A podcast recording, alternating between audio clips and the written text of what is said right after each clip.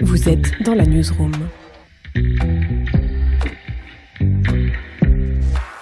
Bonjour à toutes, bonjour à tous, c'est Maëlys Sennetier. Vous écoutez Newsroom, le podcast qui va à la rencontre des invités de la rédaction de Ouest France. Et aujourd'hui, je suis en compagnie de Maxime Hutto, chroniqueur rap pour Ouest France. Bonjour Maxime. Bonjour Maëlys. Et je suis également en compagnie des rappeurs toulousains Big Flo et Oli qui reviennent après une pause médiatique de deux ans pour leur sortie de leur quatrième album, Les Autres C'est Nous. Bonjour à vous. Bonjour à tous, ici Big Flo et Oli. Alors Maxime, je vais te laisser démarrer avec tes premières questions. Euh, content de vous revoir après euh, cette longue absence qui, Merci. pour beaucoup de fans, a pu paraître long, mais qui a sûrement été un, un moment pour vous très important dans votre carrière. Euh, Est-ce que vous pouvez revenir sur le moment où vous vous êtes dit, là il est temps qu'on fasse une vraie coupure, même si je sais que vous avez eu des amis, des proches qui vous avaient déconseillé de le faire Oui, Oui, même si moi j'étais pas forcément pour hein, cette coupure-là, euh, on le voit dans notre documentaire Netflix, euh, je sais pas si vous l'aviez vu, mais euh, il y avait, y avait un, petit désaccord entre nous deux. Mais euh, je crois qu'au bout d'un moment, comme le, porte le, le nom du docu, c'était presque trop, et à un moment, ouais, on était arrivé peut-être à trop, trop d'interviews, trop de choses en même temps qui se bousculaient, beaucoup, beaucoup de concerts, et, on était un peu usé mentalement, c'est vrai. et au-delà de ça, aussi artistiquement, on était arrivé à la fin d'un cycle. euh, La vraie vie, la vie de rêve, c'est deux albums qui avaient une couleur euh, un peu similaire. Et je pense qu'on avait besoin de faire table rase de tout ça, repartir à zéro et de se reconcentrer sur la musique parce qu'on est des mecs qui font beaucoup de choses. On, fait, on nous voit sur YouTube, on nous voit dans beaucoup de promos, on fait beaucoup de concerts. Et juste se reconcentrer sur le studio. Les fans vous voient souvent euh, tous les deux, euh, que ce soit sur les réseaux, en concert, partout. Vous n'avez pas encore euh, forcément des carrières dissociées.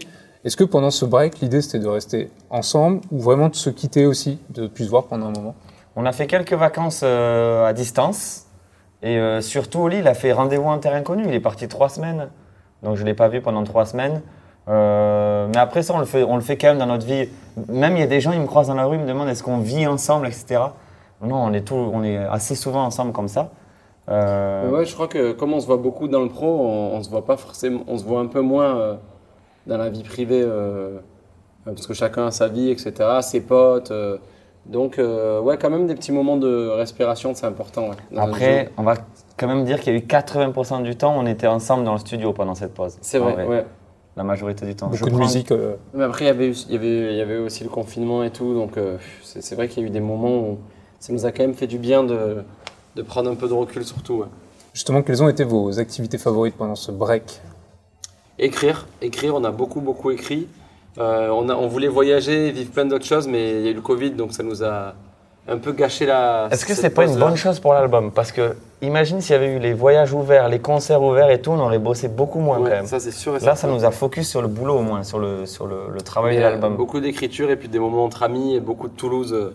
On est resté vraiment beaucoup dans notre ville. euh, On a redécouvert un peu le, plaisir de rester chez soi pendant plus de 10 jours d'affilée sans bouger. Ça nous était pas arrivé depuis un, bon moment. Du coup, il y a pas mal de rappeurs aussi qui ont l'habitude de faire des grandes pauses. Je pense à Nekfeu, Orelsan ou PNL. Euh, Est-ce que ces exemples-là vous ont rassuré dans le sens où que quand eux ils reviennent, euh, bah, ça casse tout, que ce soit en termes de vente, il y a une attente énorme. Est-ce que vous aussi vous avez senti que Écoute, on a, on a la chance de faire partie de ces artistes-là qui peuvent se permettre de, de prendre le temps. Et je trouve que c'est un luxe. C'est vrai qu'on a une, une époque, je vais paraître pour un boomer, mais on a une époque où tout, tout va vite, et encore plus dans la musique. On a des albums tous les six mois, plusieurs albums par an, il faut un single toutes les deux semaines, etc. Et nous, on a la chance de pouvoir ben, ne pas sortir d'album pendant quatre ans, ce qui est une éternité dans le rap aujourd'hui.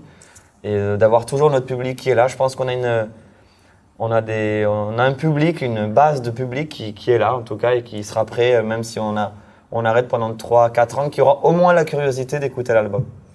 il y a aussi une donnée qui est importante, le groupe Big Flo et Oli, comme les artistes que j'ai cités précédemment, vous êtes sur un créneau où il n'y a pas forcément d'autres rappeurs qui peuvent euh, prendre votre place entre guillemets, parce que vous êtes sur un créneau qui est une identité musicale qui vous est très propre. Est-ce que pour vous ça c'est une vraie force Euh, ouais, on s'en rend compte avec les années, mais, euh, mais on n'a pas trop réfléchi à ça. On a fait notre univers, nous, on ne s'est pas forcément euh, comparé, on n'a pas fait une étude de marché pour se dire euh, ah, on, va, on va se placer de telle manière ou quoi. Donc, ouais, on s'en rend compte en, parlant avec les gens. En- au bout du quatrième album, ben, tu commences à avoir des artistes qui, te citent en interview, qui disent ah, Moi j'ai écouté ça, ou j'ai découvert le rap via tel morceau de Big Flo et Oli, euh, pour les plus jeunes, etc. Donc c'est assez agréable de voir que ouais, on, a, on commence à marquer un peu. Ça fait un bout de temps qu'on fait des festivals, des concerts. Donc euh, le temps fait bien les choses à, à ce niveau-là. Ouais. Il n'y a que Big Flo et Oli qui peut faire de Big Flo et Oli, je dirais, aujourd'hui. C'est c'est une, c'est une force, oui, ça, c'est sûr. Du coup, euh, vous disiez que vous avez jamais vraiment arrêté d'écrire, ça a toujours été euh, une activité importante. Euh, musicalement, par contre, euh, est-ce que pendant cette période de break, euh, vous avez écouté autre chose que du rap Qu'est-ce qu'il y avait dans vos playlists pendant ce moment-là? Est-ce qu'il y avait besoin de se couper un peu de, de Alors là, c'est double réponse, c'est très différent, euh, Ouais. Ben, nous, quand même, ensemble, on a quand même pas mal écouté de, de musique latino. Euh, beaucoup de, je sais pas si tu connais, mais Nati Peluso, une chanteuse euh, argentine qui vient à Madrid, euh, Rosalia, euh, Setangana. Euh, je me Toute suis- cette nouvelle suis- vague euh, latino Ouais. qui est incroyable. Je me suis replongé pas mal dans Residente, Calle Terese, euh, tout ça, tous ces groupes-là. Euh, je m'y suis vraiment, vraiment replongé. Et je sais que Flo, lui, là, il est toujours très à l'affût sur euh, tout ce qui est rap, tout ce qui est sorti. Euh, je sais que tu as adoré euh, tout ce qui est UK. Je, je n'écoute quasiment que du rap. moi, j'arrive pas à écouter autre chose. Donc, j'ai écouté. En général, chaque album qui sort, je l'écoute, quoi. Au moins une fois dans le rap. Et justement, l'un des paris dans ce nouvel album, c'était de faire quelque chose d'assez différent des précédents. Mhm. Euh, Est-ce que ça a impliqué de collaborer avec de nouvelles personnes pour vous apporter Alors, il y a ce que vous écoutez euh, récemment qui peut vous inspirer, mais est-ce qu'il y a eu d'autres personnes qui vous ont Pas amené tellement. C'est pas tellement ça, je pense. C'est surtout une remise en question en profondeur nous-mêmes, de se dire comment on va réussir à, à intéresser les gens, à rester nous-mêmes, mais sans refaire la même chose et sans tomber dans la facilité, quoi. Parfois, quand on est artiste euh, implanté un peu comme nous, on a tendance à, à vouloir garder ses automatismes, à rester un peu sur ses acquis, et c'est là Ouais. où je pense qu'on on peut faire des erreurs.